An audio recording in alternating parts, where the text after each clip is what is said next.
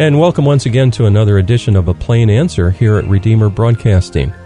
I'm Dan Elmendorf. Joining me in the studio today is Doctor Mitchell Langbert. He's a friend of mine and lives in the same town of Olive as I do, and uh, Doctor Langbert is Associate Professor of Business at Brooklyn College. And Doctor Langbert, it's great to have you with us today. Thanks for coming. The feeling's mutual, Dan. You know, um, today we're going to be talking about a very interesting subject related to the U N and something called Agenda twenty-one. But before we get started with that, I was reminded of something that my father-in-law used to do on his car. And you know how people put bumper stickers on their cars, and he would just put a single bumper sticker depending on what the issue is that he wanted to speak to.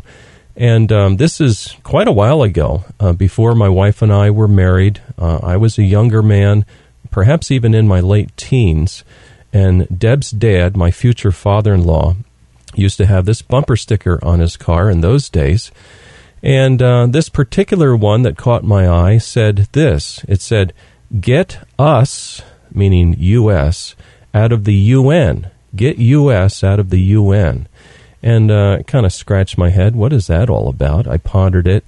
As I grew a little older, I became a little more aware of government, how this world works. I s- slowly started to appreciate what he was trying to communicate there on that bumper sticker, and that is get the U S out of the U N. And uh, so today we're going to talk about the United Nations and their um, intense interest in this so-called sustainable development movement that they are promoting.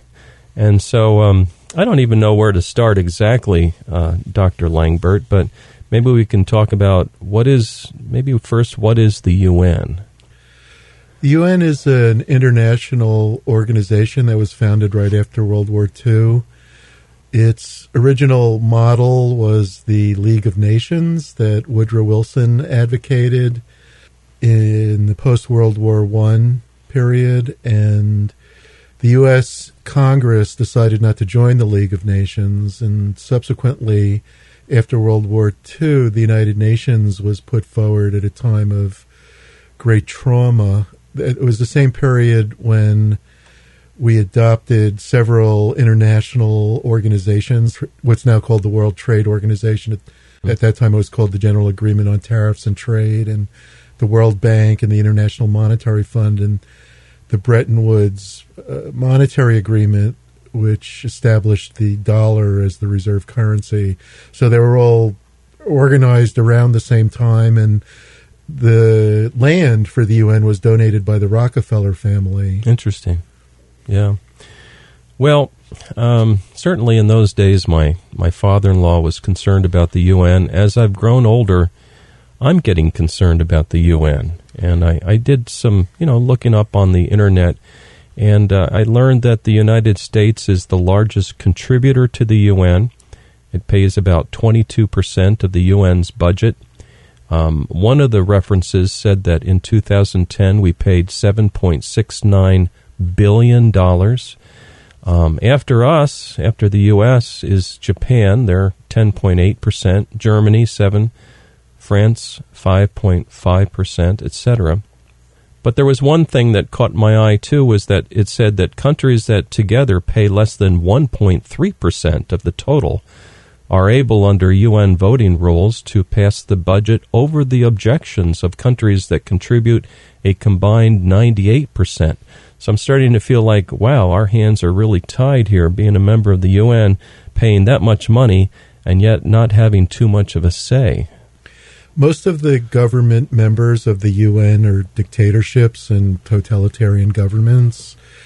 And for a long time, the viewpoints in the U N bureaucracies have been opposed to freedom and capitalism and mm-hmm. the Lockean philosophy on which America was traditionally based. So I, I don't think the U N's bureaucracy has been helpful at all to those of us who believe in freedom. And mm-hmm.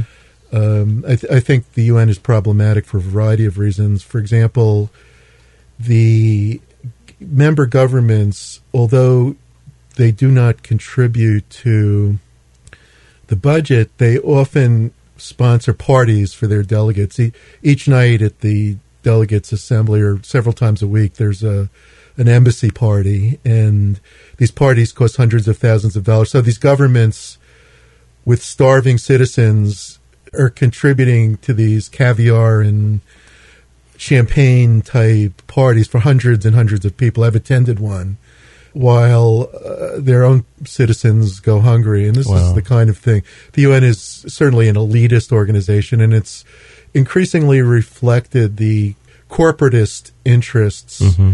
in uh, the world economy. Mm-hmm. And I think Agenda twenty-one is a reflection of that kind of orientation. Mm.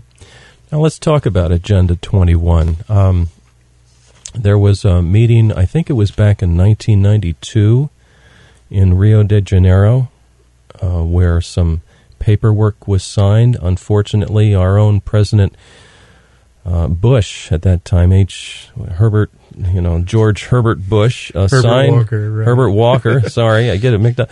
Signed some paperwork that um, I wish he hadn't signed, frankly. Yes, the Bushes have been involved, and so has the Rockefeller family from mm-hmm. day one, who are linked to the Bushes. The great-grandfather was an employee of uh, John D. Rockefeller's brother. Mm. And uh, the U N Agenda twenty-one philosophy is that the world economy is based on a zero-sum game. That if you read the document, which is available on the U N website, and U N Agenda twenty-one is it, is not a conspiracy. I, I want to be completely clear. Sometimes when people bring up Agenda twenty-one, mm-hmm. they, people say, oh, that's just a conspiracy theory. It's not a conspiracy. It's a treaty, and it's readily okay. available on the U N website. So mm-hmm. you can find it easily and read it. And what it basically talks about is the importance of globalization and the importance of the rich countries making sacrifices of their wealth to the poor, and it makes an assumption that the reason the rich countries are rich and the poor countries are poor is because the rich countries have exploited the poor countries. This is complete nonsense. Yeah, that's uh, a key point there. Uh, yes. the, the U N does not offer an intelligent economic model to uh, the world, and so the uh, the Agenda twenty-one document is riddled with economic fallacy and ignorance, and mm-hmm. I think that's the real that's the real underlying problem. Mm-hmm. Now, what's happened with Agenda twenty-one is that it's being implemented in each country, and this is this goes back to the President's Council on Sustainability under Clinton. Even though it was signed under Bush, it was in ninety-two, late in the Bush administration, and Clinton was the first president to really carry it through. And they've funded initiatives for decades. And part of this has been educational programs co-funded by corporate sponsors. So firms like DuPont and A T and T have co-funded, quote, unquote, educational programs about the corporatist, economically illiterate agenda in Agenda twenty-one. And what... What they basically advocate is ever tighter controls on construction, on the production of chemicals and uh, other things unrelated to global warming. It's mostly mm-hmm. not going to have much of an impact on global warming, and yet that you know they rationalize it using global warming, and uh, they talk about things like uh, if you look at their training materials that. that they've funded in the U S. They, they talk about things like uh, building multi-use buildings in urban centers, the recent construction of one hundred square foot apartments, ten by ten mm-hmm. foot apartments in Manhattan by Michael Bloomberg is related as well. So in other words, it's, th- th- these things have been heavily advocated through education in the urban planning programs and universities, and the urban planners are all indoctrinated with these mm. anti-free market principles based on the fallacy of the zero-sum game, the Malthusian fallacy, and other examples of economic ignorance that characterized socialist and progressive mm-hmm. ideology. You know, I was uh, reading just one point uh, inside uh, Agenda twenty-one, and I, I bet you've come across it too. It's called the Precautionary Principle. And I guess this has become quite standard in a lot of the master plans that, that localities adopt.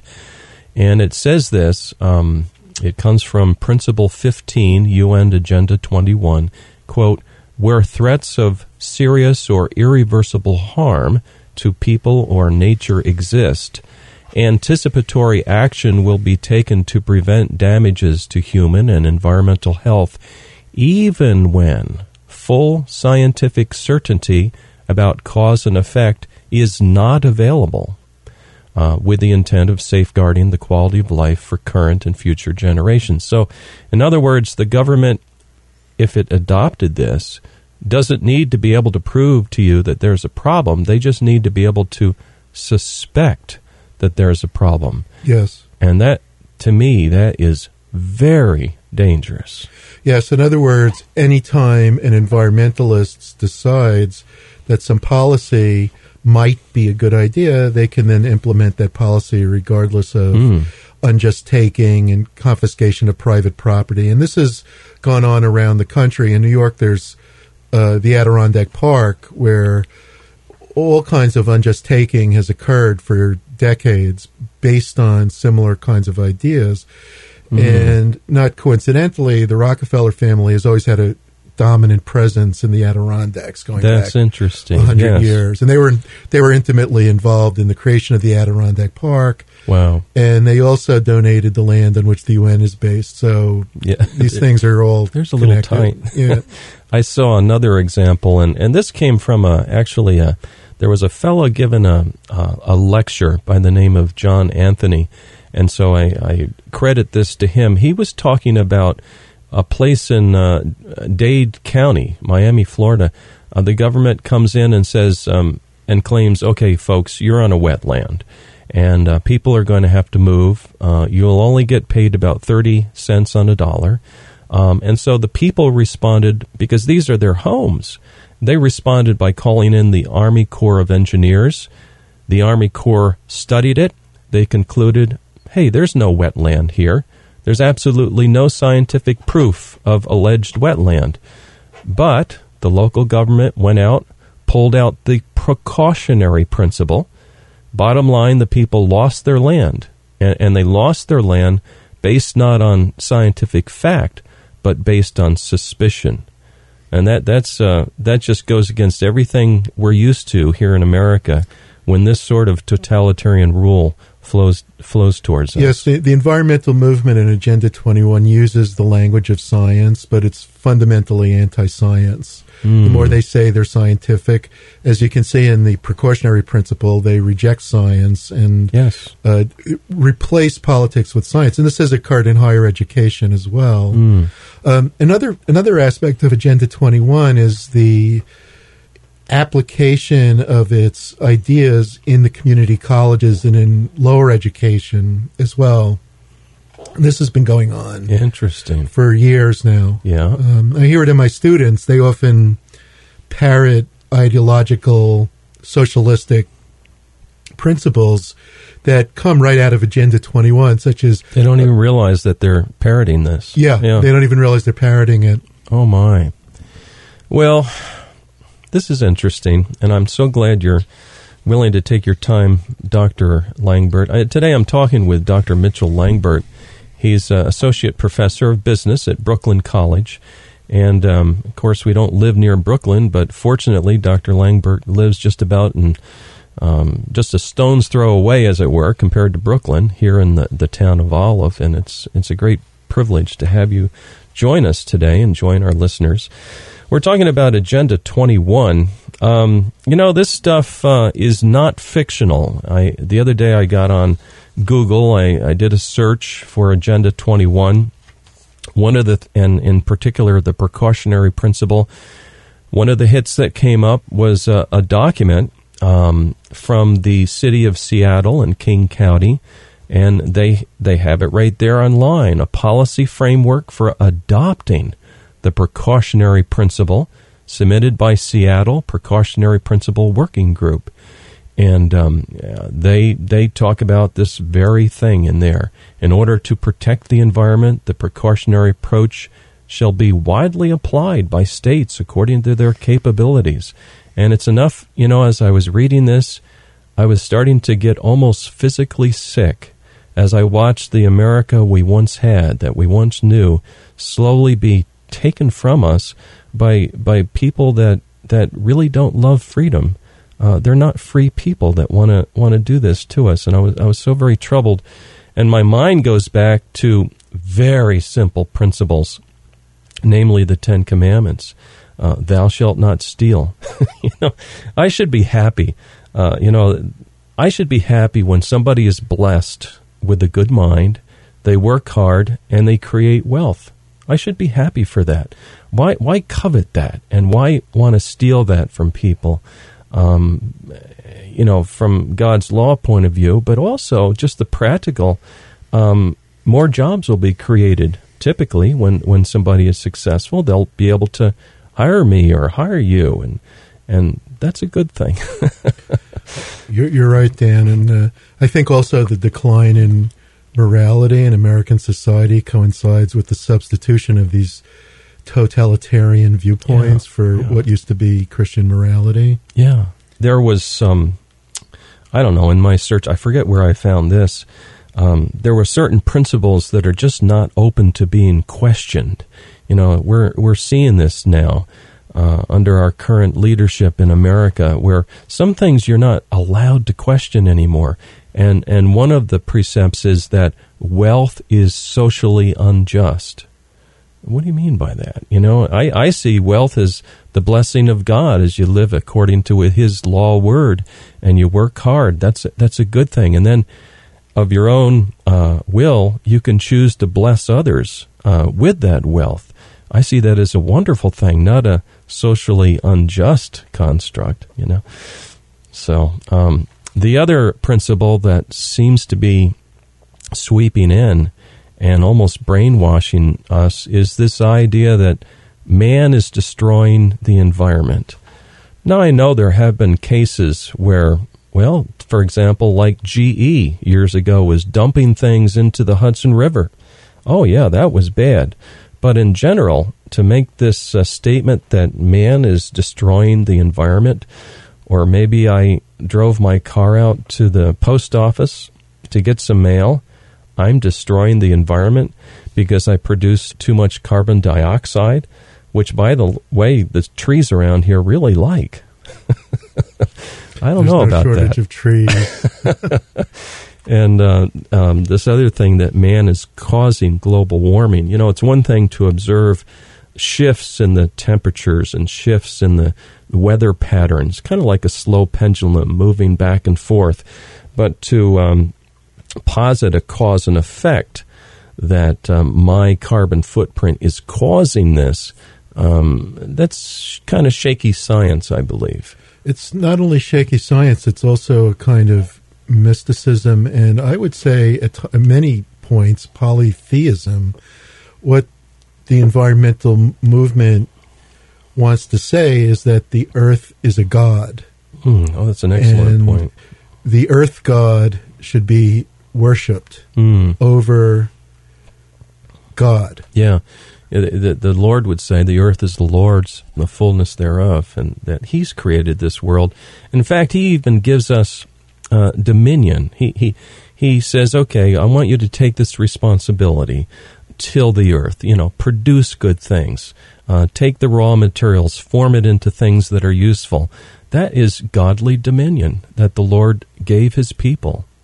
Plus, the solution to any problem is best found through market processes. Mm-hmm. And to the extent that the government impedes those processes, there'll be far less creativity. It's the same idea that the total quality management movement used for uh, improving automobiles.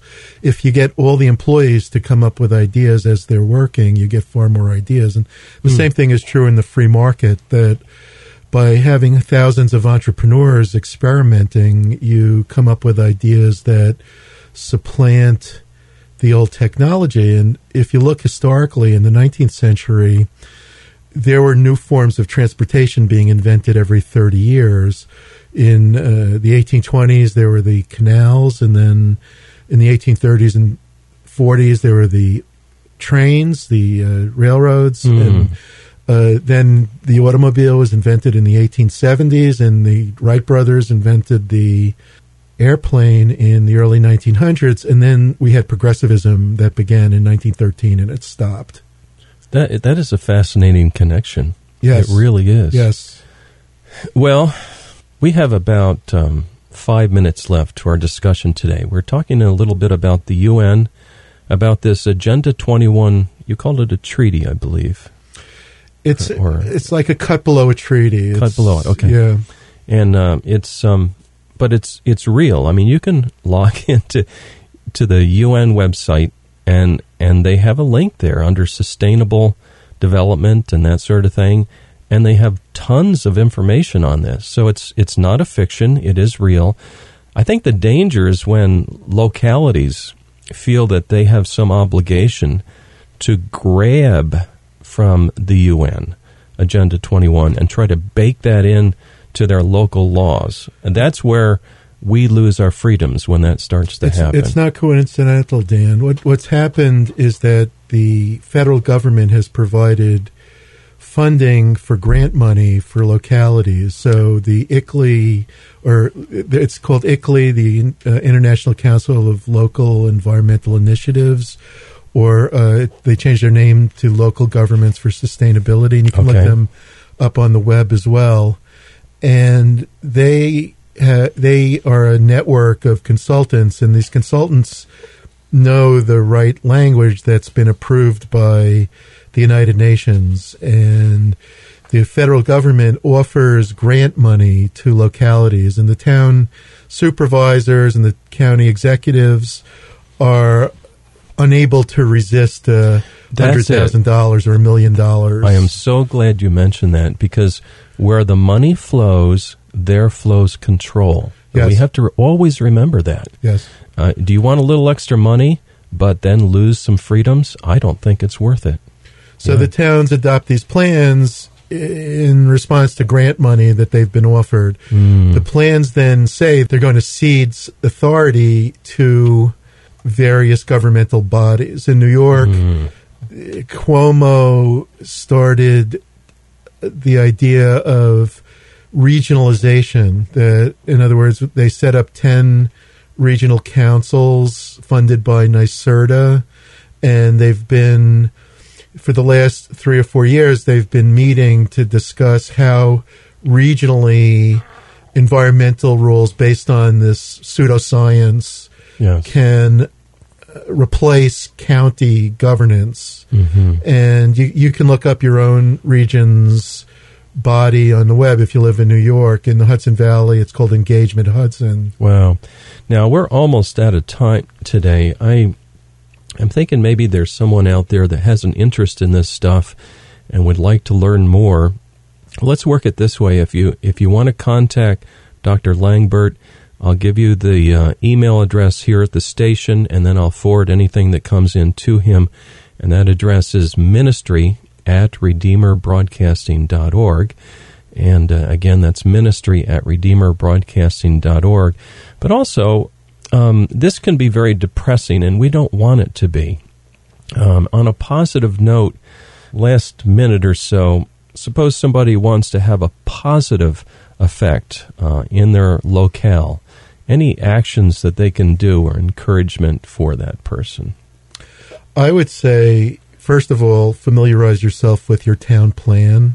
Mm-hmm. Get to know your supervisor. If you see language involving sustainability in your plan, then they've been influenced by these consultants mm-hmm. who are carrying forward Agenda twenty-one. And most most towns and most counties have been so influenced, and cities have been yeah. so influenced. Okay. S- second of all, familiarize yourself with the curricula in your local schools, including the community colleges. Oh, good point, yeah. And get to know what kind of propaganda the students, because I guarantee you they're being propagandized in your schools. Mm.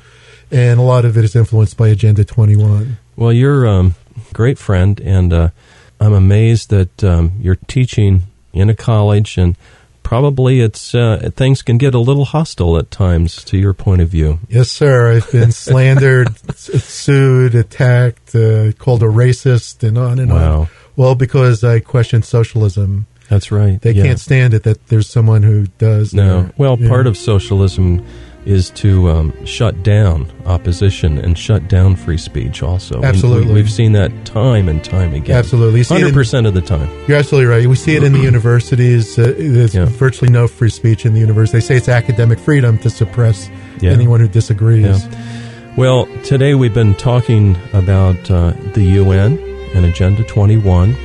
Um, my friend here is Doctor Mitchell Langbert. I'm Dan Elmendorf. Uh, this entire episode is up on our website. Check it out. We're found at redeemer broadcasting dot org. Quick reminder, please join us next week at the same time for another edition of A Plain Answer.